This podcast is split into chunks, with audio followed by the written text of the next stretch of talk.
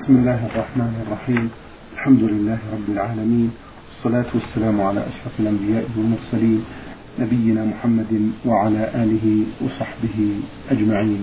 اللهم صل على وسلم أيها الإخوة والأخوات السلام عليكم ورحمة الله وبركاته. وحياكم الله إلى لقاء جديد يجمعنا بسماحة الشيخ عبد العزيز بن عبد الله بن باز.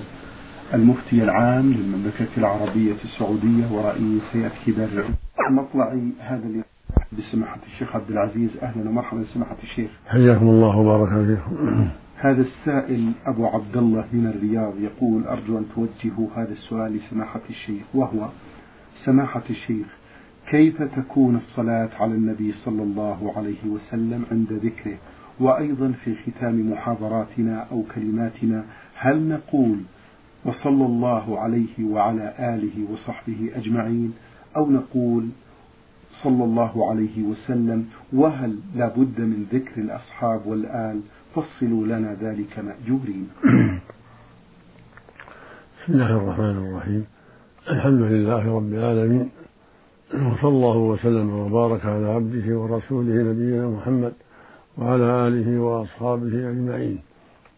أما بعد فإن الله جل وعلا شرع لعباده الصلاة والسلام على نبيه عليه الصلاة والسلام في القرآن الكريم. قال الله جل وعلا إن الله وملائكته يصلون على النبي. يا أيها الذين آمنوا صلوا عليه وسلموا تسليما. اللهم صل عليه وسلم.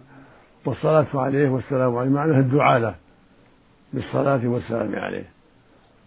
فإذا قلت اللهم صل على رسول الله فلا دعاء له بالصلاة. قلت اللهم سلم على رسول الله لا دعاء له بالسلامة وأفضل ما ورد في ذلك ما رواه الشيخان البخاري ومسلم في الصحيحين من علي كعب بن عجرة رضي الله عنه أنه قال للصحابة ألا أهدي لكم هدية؟ قالوا بلى. قال كان الرسول صلى الله عليه وسلم يقول قولوا اللهم صل على خرج عليه الرسول قال قولوا اللهم صل على محمد وعلى آل محمد كما صليت على إبراهيم وعلى آل إبراهيم إنك حميد مجيد. اللهم بارك على محمد وعلى آل محمد كما باركت على إبراهيم وعلى آل إبراهيم إنك حميد مجيد. هذا أفضل ما ورد في هذا. وأكمل. اللهم صل على محمد وعلى آل محمد كما صليت على إبراهيم وعلى آل إبراهيم إنك حميد مجيد. اللهم بارك على محمد وعلى آل محمد كما باركت على إبراهيم وعلى آل إبراهيم إنك حميد مجيد. يقول هذا في آخر الصلاة قبل أن يسلم وقبل الدعاء ثم يدعو. ويشرع أن يقول هذا أيضا في الشهد الأول يعوم الأحاديث. بعض أهل العلم يقول يقال في الشهد الأخير فقط ولكن ظاهر الأحاديث العموم أنه يصلي على النبي صلى الله عليه وسلم أيضا في الشهد الأول. ثم يقوم إلى الثالثة. لكن في التشهد الأخير بعد الصلاة يدعو. يقول اللهم إني أعوذ من عذاب جهنم ومن عذاب القبر ومن فتنة المحيا والممات ومن فتنة المسيح الدجال. ثم يدعو ما يسر الله من الدعاء. مثل اللهم أعني على ذكرك وشكرك وحسن عبادتك. اللهم إني ظلمت نفسي ظلما كثيرا ولا يغفر الذنوب إلا أنت. فاغفر لي مغفرة من عندك وارحمني إنك أنت الغفور الرحيم. اللهم إني أعوذ من البخل وأعوذ بك من الجبن وأعوذ بك أن أرد إلى أرض العمر وأعوذ بك من فتنة الدنيا وأعوذ بك من عذاب القبر. اللهم اغفر لي ما قدمت وما أخرت وما أسررت وما أعلنت وما أسرفت وما أنت أعلم مني أنت المقدم وأنت المؤخر لا إله إلا أنت. كل هذا ورد عن النبي صلى الله عليه وسلم كان يقول في آخر الصلاة قبل أن يسلم بعد أن يصلي على النبي صلى الله عليه وسلم في التشهد. وإذا أراد أن يدعو في غير الصلاة كذلك. يشرع له أن يصلي على النبي صلى الله عليه وسلم قبل ذلك. لما ثبت من حديث فضاله بن عبيد رضي الله عنه أن النبي صلى الله عليه وسلم سمع رجل يدعو ولم يحمد الله ولم يصلي على النبي صلى الله عليه وسلم. فقال عجل هذا. ثم قال إذا دعا أحدكم فليبدأ بتحميد ربه والثناء عليه. ثم يصلي على النبي صلى الله عليه وسلم ثم يدعو بما شاء. هذا هو الأفضل.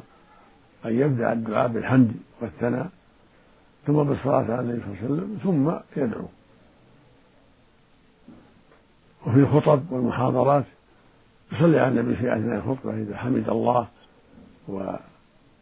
أحد يصلي على النبي صلى الله عليه وسلم بأي نوع من أنواع الصلاة الواردة.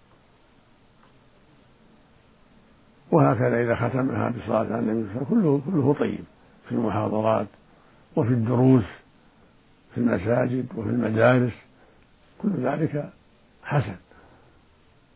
فالإكثار من الصلاة والسلام عليه أمر مطلوب. والبداءة بالصلاة عليه مع بعد حمد الله والثناء عليه في الخطبة خطبة الجمعة وفي الخطب وفي المحاضرة كل هذا مشروع. ومن أسباب إجابة الدعاء. وقد جاء عن النبي أنواع قد جاء عن النبي صلى الله عليه وسلم أنواع من الصلاة. منها ما ذكرنا سابقا حديث كعب بن عجرة اللهم صل على محمد وعلى آل محمد كما صليت على إبراهيم وعلى آل إبراهيم إنك حميد مجيد. اللهم بارك على محمد وعلى آل محمد كما باركت على إبراهيم وعلى آل إبراهيم إنك حميد مجيد. ومنها نوع آخر جاء من حديث ابن حميد الساعدي. وهو أنه قال صلى الله عليه وسلم قولوا اللهم صل على محمد وعلى أزواجه وذريته كما صليت على آل إبراهيم وبارك على محمد وعلى أزواجه وذريته كما باركت على آل إبراهيم إنك حميد مجيد. خرجه البخاري في الصحيح. ومنها نوع, ثالث أيضا جاء في الصحيح أن النبي صلى الله عليه وسلم قال قولوا اللهم صل على محمد عبدك ورسولك كما صليت على إبراهيم وبارك على محمد وعلى آل محمد كما باركت على إبراهيم وعلى آل إبراهيم. ونوع آخر ثالث أيضا. الرابع جاء أيضا في الصحيح صحيح مسلم من حديث أبي مسعود البدري. أن النبي صلى الله عليه وسلم قال قولوا اللهم صل على محمد وعلى آل محمد كما صليت على آل إبراهيم وبارك على محمد وعلى آل محمد كما باركت على آل إبراهيم في العالمين إنك حميد مجيد. قال والسلام كما علمتم وهو قول السلام عليك أيها النبي ورحمة الله وبركاته. كل هذا مشروع. ما هو مثل ما هو مشروع في الصلاة؟ في التشهد الأخير وفي التشهد الأول مشروع على الأصح أيضا. كذلك في الخطب والمحاضرات والدروس وقبل الدعاء قبل أن يدعو. نعم. بارك الله فيكم. سمحت الشيخ لو قال وصلى الله على نبينا محمد وعلى آله وصحبه أجمعين. هذا مختصر لا بأس به مختصر. لكن إذا أتى بالألفاظ الواردة يكون أكمل. وإن اختصر وقال اللهم صل على محمد وعلى آله وأصحابه فلا بأس. اختصار. جزاكم الله فالآل نعم. يشمل أهل البيت ويشمل الأتباع. كما قال تعالى أدخلوا آل فرعون أشد يعني أتباع فرعون. فإذا قال اللهم صل على محمد وعلى آله معناه أتباع على دينه من أهل البيت وغيرهم. يعم الصحابة ويعم المؤمنين من أهل البيت ويعم من بعدهم من المؤمنين كله يدخل في آله. الآل يشمل أهل البيت من بني هاشم الذين آمنوا به واتبعوه كعلي والحسن والحسين والعباس وابن عباس وغيرهم من أهل البيت. ويشمل أتباعه على دينه من جميع الطوائف من الصحابة ومن بعدهم. كلهم داخل في الآل. وإذا جاء بينهما قال على محمد وآله وأصحابه كان الآل أهل البيت والأصحاب عموم الصحابة ويدخل في الآل الأتباع أيضا أتباع أهل دينه مطلقا. نعم. اللهم صل وسلم وبارك على نبينا وحبيبنا محمد. اللهم صل عليه وسلم. سماحة الشيخ هذه سائلة تقول ما مقدار زكاة الذهب؟ وهل ذهب الزينة له زكاة؟ بينوا لنا ذلك مأجورين. زكاة الذهب ربع العشر. وهكذا الفضة ربع العشر. من كل مئة اثنان ونصف. ومن الألف خمسة وعشرون. وهي واجبة في الحلي التي تلبسها المرأة على الصحيح. فإذا كانت تبلغ النصاب وجبت فيها الزكاة سواء كانت قلائد أو أسورة أو حزاما أو غير ذلك.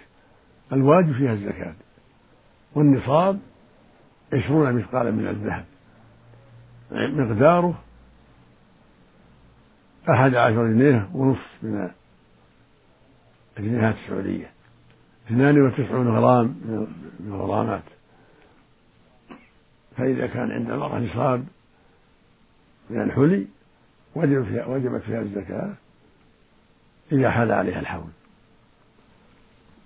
فإذا كانت الحلي تبلغ مثلا عشرين عشرين ألف عليها زكاتها ربع العشر خمسمائة. لأن عشر العشرين ألفان ربع العشر خمسمائة. فإذا كانت تبلغ خمسين ألف الحلي صار فيها ربع العشر. عشرها خمسة آلاف ربع العشر ألف ومائتان وخمسون سواء ذهب أو فضة. نعم. جزاكم الله خيرا. تسأل هذه السائلة من سوريا أم عبد الرحمن عن الحجاب الشرعي بالنسبة للمرأة في الصلاة وفي غير الصلاة. أما في الصلاة فتستر جميع بدنها إلا الوجه هذا هو الأفضل. إن كان عندها أجانب تبدي الوجه سنة كشف الوجه في الصلاة وتستر جميع بدنها حتى الكفين. وإن أبدت الكفين فلا حرج. أن سترهما أفضل في الصلاة. أما إذا كان عندها أجنبي فإنها تستر بدنها كلها حتى الوجه. وأما عند الناس عند الأجانب في الأسواق وفي البيوت فإنها تكشف ما شاءت من بدنها كالرأس والوجه واليدين والقدمين. ما عندها أجانب في بيتها في فراشها في أي مكان من بيتها. أما عند الأجنبي فهي عورة تستر جميع بدنها لأنها عورة. الله يقول جل وعلا وإذا سألتموهن متاعا فاسألوهن من وراء حجاب. ذلكم أطهر لقلوبكم وقلوبهن. ويقول جل وعلا يا أيها النبي قل لأزواجك وبناتك ونساء المؤمنين يدنين عليهن من جلابيبهن الآية. والجلباب ما تغطي به المرأة رأسها ووجهها وبدنها. نعم. جزاكم الله خيرا. السائل أبو معاوية الأردن عمان يقول في هذا السؤال سماحة الشيخ الراتب التي تأخذه الزوجة إذا كانت موظفة هل هو من حقها لوحدها أم للزوج فيه نصيب؟ بمعنى إذا كان يترتب على عملها أن يتنازل الزوج عن بعض حقوقه فوجهونا بهذا السؤال. الحكم في هذا على ما اتفق عليه. إذا اتفقا على أن النصف للزوج أو الربع أو الثلث أو أقل أو أكثر فلا بأس. المسلمون على شروطهم. والصلح جائز بين المسلمين إلا صلحا حرم حلالا أو أحل حراما. فإذا اتفق معها أنها تعمل موظفة مدرسة أو ممرضة أو طبيبة اتفق معها على أن له النصف أو الثلث أو الربع أو الراتب كله فلا بأس. الحق لا يعدوهما. أما كان مشروطا في العقد شرطت عليه في العقد أن أن راتبها لها وأنه يقدم على أنها موظفة مدرسة ممرضة طبيبة أو غير ذلك وأن راتبها لها. إذا شرط عليه هذا فإنه لا حظ له فيه لا حق له إلا بشيء تسمح به. لقوله صلى الله عليه وسلم المسلمون على شروطهم. المسلمون على شروطهم. لكن إن سمحت بشيء فلا بأس. لقول الله سبحانه فإن طبن لكم عن شيء من نفس فكلوه هنيئا مريئا. إذا طابت نفسها بشيء من راتبها قليل أو كثير فلا بأس. جزاكم الله خيرا سماحة الشيخ. السائل يقول الذي يخرج كل يوم إلى عمله في المدينة التي يقيم فيها إلى مدينة أخرى. تبعد عنها أكثر من مئة كيلو متر ويرجع في نفس اليوم. هل يجوز له القصر والجمع في الصلاة؟ يقول هذا السائل الذي يخرج كل يوم إلى عمله في المدينة التي يقيم فيها إلى مدينة أخرى. تبعد عنها أكثر من مئة كيلومتر ويرجع في نفس اليوم. هل يجوز له القصر والجمع في الصلاة؟ والإفطار في رمضان وجهونا جزاكم الله خيرا. هذا يجوز له القصر في طريقه وفي محل العمل لأنه مسافر. إذا كان لا يقيم يرجع فهو مسافر لكن لا يصلي وحده. يلزمه يصلي مع الجماعة ويتم. أما إذا كانوا جماعة صلوا قصرا فلا بأس. أما إذا كان واحدا فإنه يصلي مع الجماعة ويتم ولا يجوز لها القصر. لا في لا في الطريق ولا في البلد التي يعمل فيها. إذا كان وجد معه شخص آخر فأكثر. عليه أن يصلوا جماعة فإن كان الإمام مسافرا قصر معه وإن كان الإمام متما أتم معه. والواحد لا يصلي وحده. إذا كان عنده جماعة آخرون يتمون وجب يصلي معهم ويتم. فإن صلى خلف إمام يقصر في الطريق أو في البلد التي يعمل فيها قصر. ولا ولا بأس لأن المسافر مشروع له القصر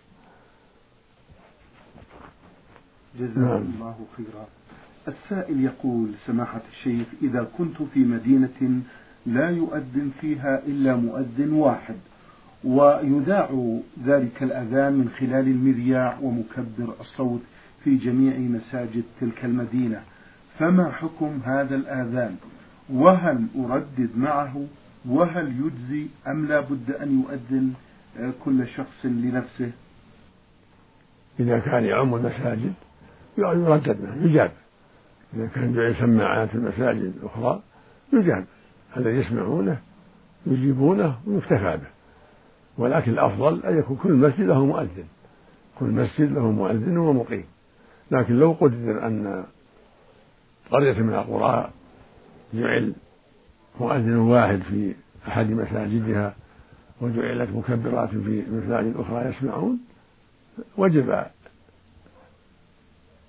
شرع شرع الاستجابة الإجابة لهذا المؤذن بحيث يقول ما يقول. لقوله صلى الله عليه وسلم في الحديث الصحيح إذا سمعتم المؤذن فقولوا مثل ما يقول. هذا عام. إذا سمعتم المؤذن فقولوا مثل ما يقول. ويقول صلى الله عليه وسلم لما قالوا يا رسول الله إن المؤذنين يغبنوننا فقولوا كما يقولون ثم ثم سأل الله الوسيلة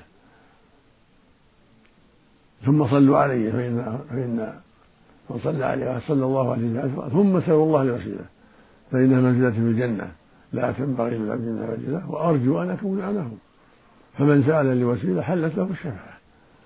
فالمقصود أنه إذا كان الأذان يسمع من المساجد فإنهم يجيبونه ويصلون على النبي بعد النهاية ويدعو له بوسيلة. اللهم رب هذه الدعوة التامة والصلاة القائمة آت محمدا الوسيلة والفضيلة وابعثه مقام مرفوع وهكذا من كان في البيوت أو في الطرقات يسمعون يجيبون.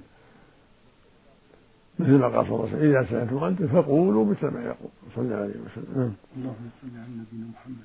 في آخر أسئلة السائل أبو معاوية الأردن عمان يقول يتم في بعض المساجد إعارة الكتب بشرط أن من يتأخر في إرجاعها أو في إرجاع هذه الكتب عن المدة المحددة يدفع عن كل يوم يتأخر غرامة معينة من المال تنفق على المسجد أو لمصلحة المسجد هل يجوز هذا يا سماحة الشيخ؟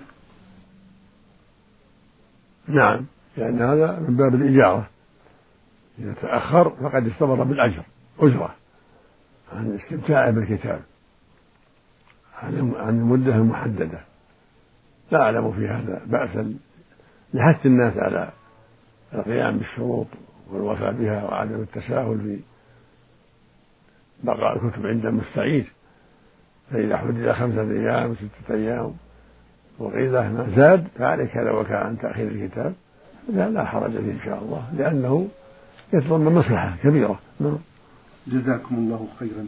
من تحول عن القبلة وهو يصلي سهوا هل يسجد للسهو؟ ما أعلم في هذا شيء لا أعلم في هذا شيء أو لا أعلم في هذا طيب. إنما يعتدل يكمل صلاته. جزاكم الله لا أعلم في هذا سجود سهو بارك الله فيكم سماحة الشيخ. السائلة ميم ميم ميم الرياض تقول والدي يريد أن يزوجني من ابن عمي مع أنه لا يصلي أبدا ويقول إذا لم تطيعيني إذا لم تطيعي أمري فأنا غاضب عليك إلى يوم الدين.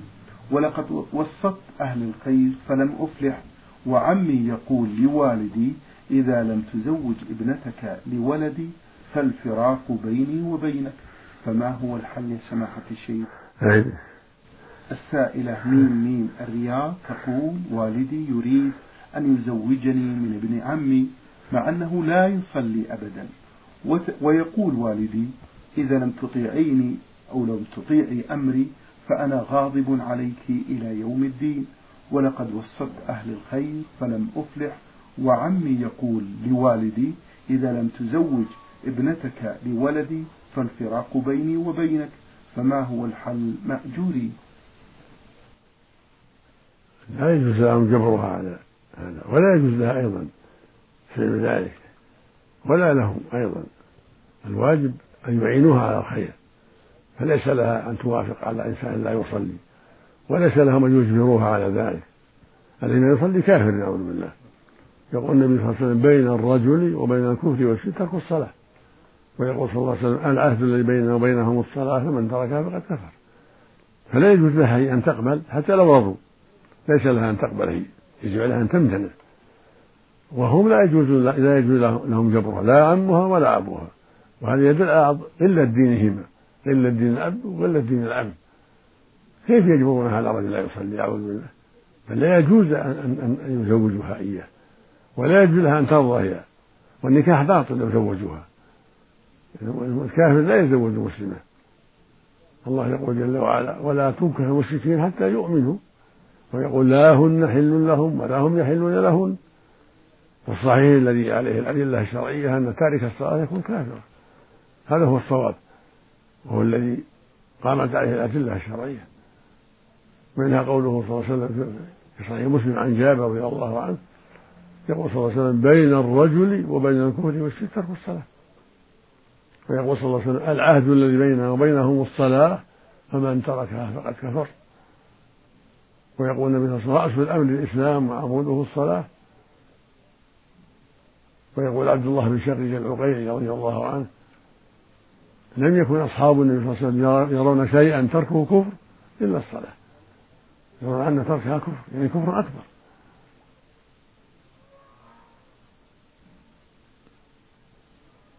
فالمقصود أنها مشكورة وقد أحسنت وهذا هو الواجب عليها ولو زوجوها لأثموا والعقد باطل. نعم. بارك الله فيكم سماحة الشيخ. هذه السائلة أم البراء الرياض تقول رجل يسكن رجل يسكن منزلا مؤجرا بعشرين ألف وله أطفال وراتبه الشهري حوالي خمسة ألاف ريال.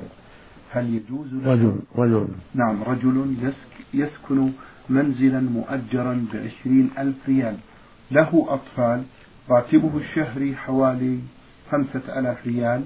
هل يجوز له أن يأخذ الزكاة مع العلم بأنه ليس عليه ديون ولكنه يريد أن يجمع كي يشتري منزلا؟ وما حكم الفلوس التي أخذها من أعمامه وأقاربه؟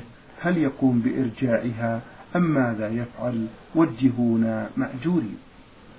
لا يجوز أخذ الفلوس للزكاة ما دام هذا المبلغ الذي يصل إليه يكفيه في السكن وفي الحاجة حاجة النفقة إذا كان راتبه يكفيه لحاجة النفقة وحاجة الأجرة فلا يجوز أن يدفع لها شيء من الزكاة. لشراء المنزل أو الاستئجار. أما إذا كان لا راتبه ما يكفي. لكثرة العائلة والنفقة فله أن يخرج من الزكاة ما يشتري بالسكن أو يستأجر به. بارك الله فيكم. السائلة تقول بأنها فتاة تحفظ القرآن ولكن كثيرة النسيان فهل عليها إثم في ذلك لكثرة المشاغل المنزلية؟ وغير ذلك فبماذا تنصحونها سماحة الشيخ؟ أنصحها تجتهد في حفظ القرآن ولا يضرها لو نسيت فاتقوا الله ما استطعتم. النبي صلى الله عليه وسلم قد ينسى بعض الآيات وهو رسول الله ويقول إنما أنا بشر أنسى كما تنسون. فلا حرج إذا وقع النسيان. أما حديث من حفظ القرآن ثم نسيه لقي الله أجدا فهذا الحديث غير صحيح. حديث وعيد هذا غير صحيح. غير صحيح. فالإنسان يجتهد في حفظ القرآن ويحرص يعمل الأسباب التوفيق بيد الله. ولو قدر نسي بعض الآيات أو بعض السور فلا حرج. عليه المجاهدة. نعم. تقول هذه السائلة نسمع كثيرا آه، أن من نام وهو على طهارة وهو جالس ولو نوما كثيرا بأن الوضوء لا ينتقض. ما مدى صحة هذا الكلام سماحة الشيخ؟ إيش؟ تقول نسمع كثيرا يا سماحة الشيخ أن من نام وهو على طهارة وهو جالس ولو نوما كثيرا بأن الوضوء لا ينتقض. ما مدى صحة هذا الكلام؟ هذا غير صحيح. هذا كلام مو صحيح. متى نام نوما مستغرقا زال معه شعوره سواء كان جالسا أو مضطجعا بطل وضوءه. لقوله صلى الله عليه وسلم في الحديث الصحيح في حديث صفوان بن عسال يقول رضي الله كان النبي يأمرنا في ألا ننزع خفافنا إلا من إلا من الجنابة لكن يمسح يأمرنا أن نمسح على خفافنا في ولا ولا ولا ولا ننزع خفافنا إلا من جنابة ولكن من غائط وبول ونوم. يعني كان يأمرهم أن يمسحوا يعني يتوضأوا ويمسحوا على الخفاف من الغائط والنوم ولم يفصل. فالنوم المستغرق ينقض الوضوء بلا شك سواء كان جالسا أو مضطجعا أو ساجدا أو قائما. لهذا الحديث ولكن من غائط ونوم وبول ونوم. وروي عن النبي صلى الله عليه وسلم قال من نام فليتوضأ. في عدة روايات لكن أصحها حديث صفوان. قال كان يأمرنا ألا ننزع خفافنا إلا من جنابة ولكن من غائط وبول ونوم نعم. المرام يمسح على الخفاف ولا ينزعوها لكن إذا أصابته الجنابة ينزعونها ولكن يمسحون عند الوضوء من الغائط والبول والنوم. نعم. جزاكم الله خيرا.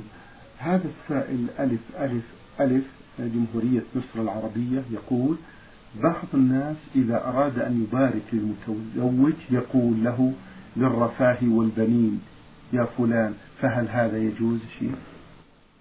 كان هذا من دعاء الجاهلية. تعوض الله المسلمين بغيره. بارك الله لك وعليك وجمع بينكما في خير. هذا السنة. السنة أن يدعى المتزوج بارك الله لك وعليك وجمع بينكما في خير. هذا هو السنة. نعم. شكر الله لكم سماحة الشيخ. وبارك الله فيكم وفي علمكم ونفع بكم المسلمين. وإياكم أيها الإخوة الأحباب أجاب عن أسئلتكم سماحة الشيخ عبد العزيز بن عبد الله بن باز المفتي العام للمملكة العربية السعودية ورئيس هيئة كبار العلماء. شكر الله لسماحته على ما بين لنا وشكرا لكم أنتم. وإلى الملتقى إن شاء الله. وفي الختام تقبلوا تحيات زميلي مهندس الصوت فهد العثمان. والسلام عليكم ورحمة الله وبركاته.